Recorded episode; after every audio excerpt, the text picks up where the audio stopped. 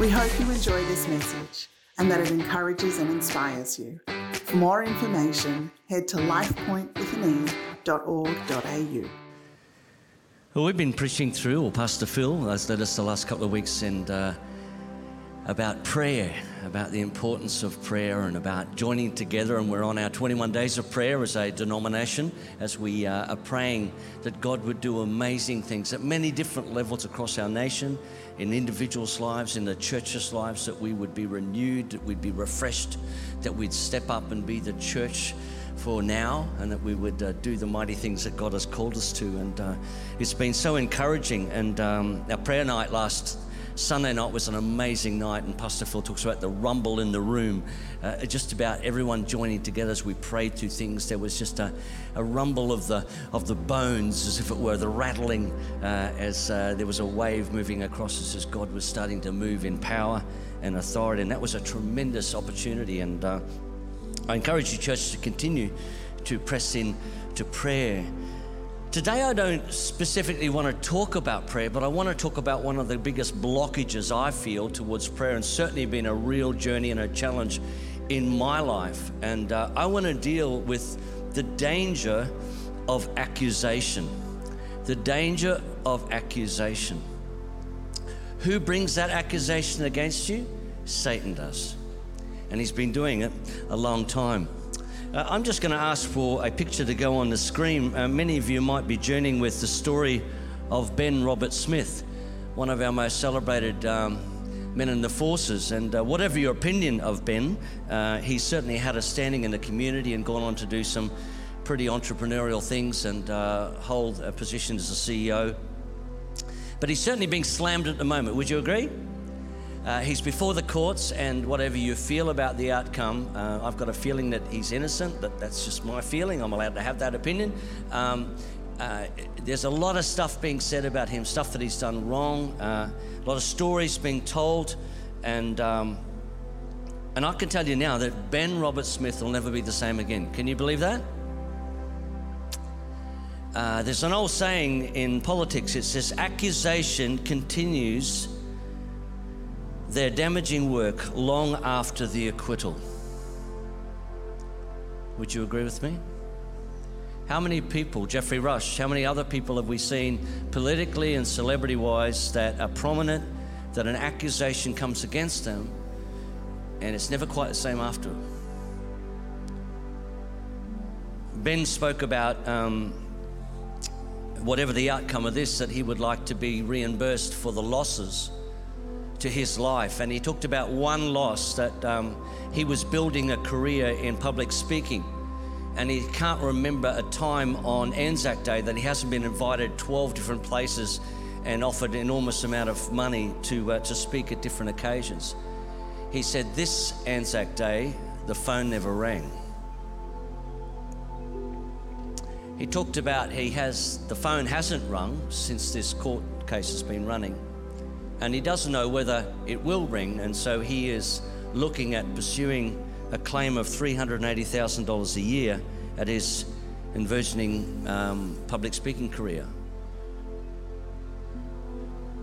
Accusation does a lot of damage. Right at the start of, uh, of life, as we know it, when God made Adam and Eve,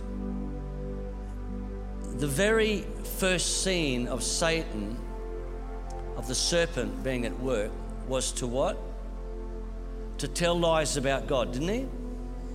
He came and he brought accusation against God.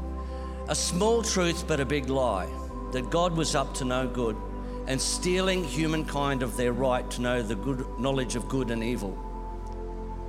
Well, they certainly knew, found out what the knowledge of evil was like, didn't they? And the knowledge of death became a result of that decision. But accusation was the thing that got us in trouble right at the outset and messed with us. So, where am I heading with this? Well, let me explain. When you become of faith, you enter into the battle. Uh, I often lead people to faith through Christianity Explained. If you've done Alpha and come to faith, we celebrate you coming to faith. But I got to tell you, be ready because you've started the battle. You've entered the battleground. You've entered into the war against the enemy. And often we're under attack when we first come into faith. Another point of attack is uh, a lot of people find attack when they step out publicly in baptism in their faith. But one of the strategies that Satan uses in our lives is to bring us down with accusation, to tear us down in a way that puts us down. A man who had worked in an office loved to play particular tricks on new employees. He would approach them and whisper, They know what you did, then walk away smiling. First, a person would look bewildered, then they would get anxious and wonder, What, what have I done? Then they would think, Who are they? What do they know? And what are they saying about me? And since even the most innocent have come, had a knee jerk tendency to conceal and protect, the new employee would walk around all day anxiety ridden. You ever had someone play a trick like that on you?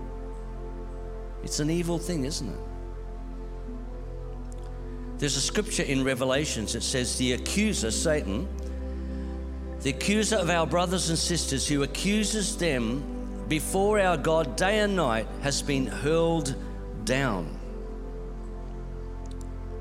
We have this imagery in Revelations that Satan is constantly accusing you and I of things that we might have done or might not have done, but he's constantly in our ear, pulling us down.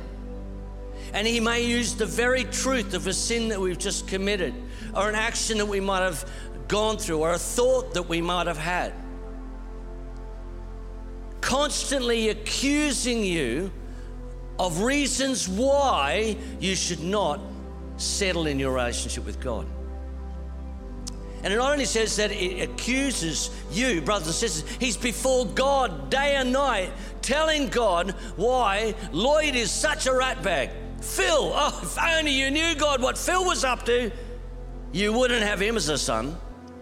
And it says day and night, constantly, this is going on. Accusation after accusation after accusation. Man, wouldn't that wear you down? Just in preparing this message today, you have no idea the harrowing I've been through the last couple of days, carrying this baby to be preached. Satan is at work. Satan is alive, and Satan wants to destroy your very confidence in God, your very position in God. And what is the result of that? Your prayer life goes out the window. Who are you to ask anything of God? Who do you think you are? You filthy, rotten human being. God does not love you. You've done it one too many times. Forget anything about what God might do for you. You are unworthy. That's half the story, isn't it? Let me read on at that verse. The accuser of our brothers and sisters, who accused them before our God day and night, has been hurled down. They triumphed over him by the blood of the Lamb and the word of their testimony. Amen. The blood of the Lamb and the word of their testimony. Oh, folks, what wonderful news! What wonderful news the blood of the Lamb. What is that? Is that yes, you are a rotten sinner. Yes, you are filthy. Yes, you are not acceptable before God. But Jesus stood in the gap for you and I. Jesus has made the difference, and Jesus has washed you clean of every sin, past, present, and future. And there is nothing in your behavior that can block you from the Heavenly Father. Amen. Amen by the blood of the Lamb. But get this it says, by the word of their testimony. What is your testimony? When Satan brings an accusation against you, you say, Ah, oh, Satan, yes, I've done that. But I remember on the night of such and such a date 20 years ago when I gave my life to Jesus and I asked him into my life as my Lord and Savior. And he's been with me every day since then. I know him and I love him. And yes, I make mistakes, but you have no right you have no right. I am a child of the King. Amen? By the word of our testimony. Not only the testimony 20 years ago, please, but the testimony of yesterday, the testimony of today, of God at work. Izzy's testimony of God at work in her life. God saw her in her personal needs right there. He loves Izzy and He did something for Izzy. Amen. And God sees you and He sees your need and He loves you. I want to read to you a scripture that talks about our place. Romans 8 and 28, I trust it can go on the screen. And we know that in all things God works for the good of those who love Him and have been called according to His purposes. Good things, folks. Good things. For those God foreknew, he also predestined to be conformed to the image of his Son, that he might be the firstborn among many brothers and sisters. You are a brother and a sister to Jesus. How cool is that? In his image, as if we could say such things. And those he predestined, he also called, and those he called, he also justifies. And those he justifies, he also glorifies. He raises you up. What then shall we say in response to all these things? If God is for us, who can be against us? He who did not spare his own son, but gave him up for us all, how will he not also, along with him, graciously give us all things? Who will bring any charge against those whom God has chosen? It is God who justifies. Who then is it who will condemn us? No one. Jesus Christ, who died. More than that, who was raised to life, is at the right hand of God and is also interceding for us. Who, who shall separate us from the love of Christ? Shall trouble or hardship or persecution or famine or nakedness or danger or the sword? As it is written, For your sakes we face death all day long. We are considered as sheep to be slaughtered. No, in all things we are more than conquerors through him who loves us. For I am convinced that neither death, nor life, nor angel, nor demon, neither the present nor the future, nor any powers, neither height nor depth, nor anything else in all creation will be able to separate us from the love of God that is in Christ Jesus our Lord. Amen. Amen. Position. You have been granted the privileged position, not in your own righteousness, not because of anything that you've done. It's because the gift of Jesus dying on the cross for your sins, for your wickedness, and giving you the opportunity to receive that gift and make it your own. And then Jesus gives you a cloak of righteousness. Imputed righteousness, it's called. It's been given to you. You're not worthy to wear it. You're not righteous within yourself, but God sees your coat before He sees you. He sees you through His Son, and it's the Son that sits at the right hand pleading to the Father. What beautiful imagery. Sometimes we forget the relationship that God has and desires with each and every one of us. We have stories like the prodigal son that talk about God wanting to draw that, that um, broken, sinful, disobedient child back to himself. And we have the imagery of the Father God uh, gathering up his clothing and running out to meet the Son, looking every day in anticipation for the Son to come home. And when the Son comes home, he throws a party, and it's one heck of a party. He doesn't deserve any of it, and the old brother is a bit, uh, bit ticked off about all of that. But he's given the fine robes, he's given a ring on the finger. The, the most beautiful animal that's been looked after, probably by the brother, is finally slaughtered and it's fed up to everyone on this party night. And God is so stoked to have his son back. He, he is just un, uh, beside himself. God is just amazing. And with imagery, we can say that God is beside himself. When he runs out to the son to greet the son, uh, the Jewish imagery is ridiculous and, it's humorous. Uh, a Jewish man will never run. It's indignant to run. It's indignant to gather your loins up, to gather your dress should I call it a dress or a garment or whatever? I don't know. Men don't wear dresses, do we? But anyway, in, in Jewish way of thinking, they, he had to gather up his skirt so he could run out to meet the son. It's undignified. It's ridiculous. A, a Jewish man would, with any dignity would never do such a thing. But God does because He loves you. He will do the most ridiculous thing because He loves you and He will put all these pride aside and run out to greet you. Isn't that a beautiful picture? That's how God loves you. Uh, you know, um, some of you are privileged to see the movie Heart of Man. Did anyone see that movie when we had it come through? Some of you saw it. Please look at that movie. It's a fantastic movie about the struggle of our sexual desires and things gone amiss and what we should be doing and how we should be moving. A, a beautiful Christian movie. And uh, but the imagery that's presented there, as much as they try to imagine uh, God and uh, humankind interacting together, God and His Son, one of us, at the high point, there's these two dramatic scenes, and one of them is, is the father, the old man. He, he's sitting with the family enjoying food, but there's this unbelievable dance that the father and the son do as they play violin on a cliff face. And they enjoy each other as they make that music together. And the dance and the, and the joy of the father and the son enjoying an intimate and beautiful and a musical time together. Just the joy of being together is amazing.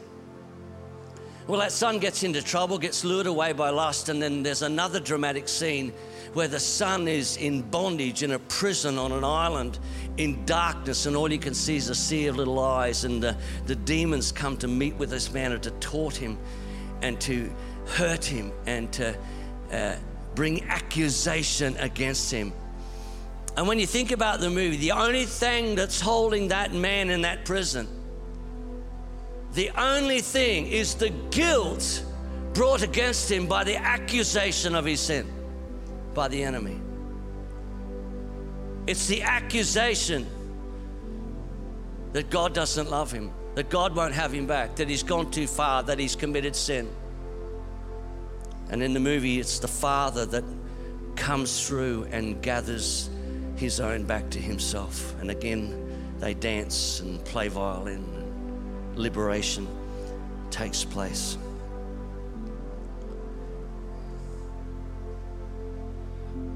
We have to get in our minds a clear picture of who we are in Christ, that we are part of God's family, and that God loves you so much.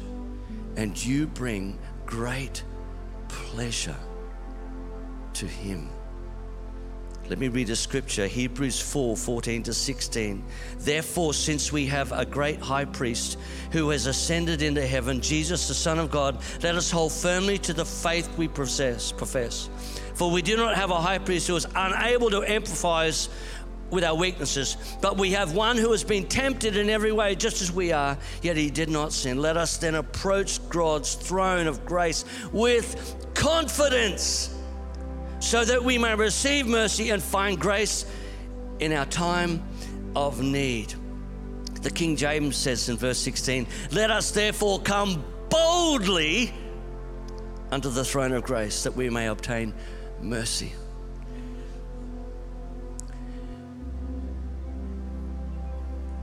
The other day on Friday, um, show day, wasn't quite sure what we were going to do with show day, and Drew's just got his license and he's all over the shop enjoying his independence, and we're not seeing a lot of him at the moment as we'd expect. And Jordan's bought a house, and we don't see a lot of him at the moment. And and so we thought, well, what we do with the day? And Simone said, why don't we do one of those drives out in the country we've done over the years? And so uh, we'd would love to take Ashton with us, but he'd get a bit bored just on his own with two old farts. So we thought, what what can we do? Anyway, it was amazing what happened. How God brought this thing together, and then we ended up going out through Charlie Moreland and out to peach trees.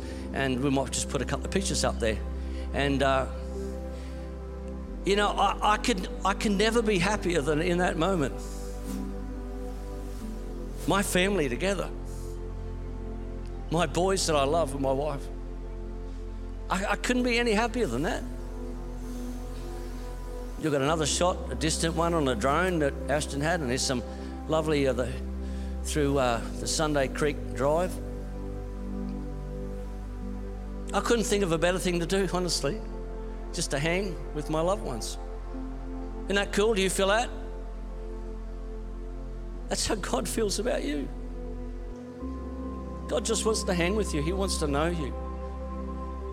He's dealt with your sin. Forget telling him about your sin. Confess it, deal with it, yep, but enjoy Him. Press into Him. Don't let Satan rob you and come in and kill and steal and destroy. He's a liar. He's always been a liar. There's no goodness in him. We want to move in prayer. We want to see God do amazing things. And we want to get rid of this noose around our neck of, of this accusation of the enemy. We want to live the life that God has called us to, to have confidence in our Father. Amen. And that's what God is calling us to do. And I'm going to invite the worship team to come up and just one little story at the end. Now, I remember going through Bible college and I was just at a really low ebb and I was going to counseling about a broken, uh, almost a broken engagement. And, um, and I was really struggling and, um, and I was wondering why I was doing this, all this hard work with study and it wasn't really a good fit for me and a lot of things happening for me anyway. And um, I'd really got down on a low ebb and, and I remember having this dream one night and for some of you who have been at this church for a long time, have probably heard this story before. But I had this vivid dream, and the vivid dream was is that I was lying in a fetal position, crying in the corner of this square room, and and it was like I was imprisoned in the room, and yet my hand was on the ground, and just in front of my hand was this sword. And you know, on Star Wars, they have that lightsaber. Is it's just glowing and buzzing away. Well, it's laying about six inches from my finger, sorry, 150 millimeters. And, and it's right there. And it's like God comes into my ear and says, Son, pick up the sword. Pick up the sword. Fight. You see, God has given me His word. He's told me my position in Him. He's told me where the victory lies. He told me that I could be confident in Him. But I had forgotten, and I wasn't using the word of the blazing sword of the Lord. And I was allowing Satan with his accusations to have his way. And as if I was laying as a victim, as a fetal position in the corner of the room. And Jesus was saying, Lloyd, pick up the sword and fight. It's there for you. And with one stroke, I picked it up and I swiped the room. And it's like the room dissipated to a beautiful picture of, like on the screen there, on a hilltop. God opened the way with one swipe of his powerful word. Oh, don't live in that closet. Don't live in that chasm. Don't live in the prison of accusation. Be liberated by the word of God and what Jesus believes and tells the truth about you that you are his child that He loves you to the back teeth. And there is no time, not one time, that He would not accept you. He's longing and looking forward to you to come and hang with Him, to talk with Him, to share your heart with Him. And, folks, I want to tell you that's the beginning of your prayer life. To have confidence in your Lord and know His love for you. Amen.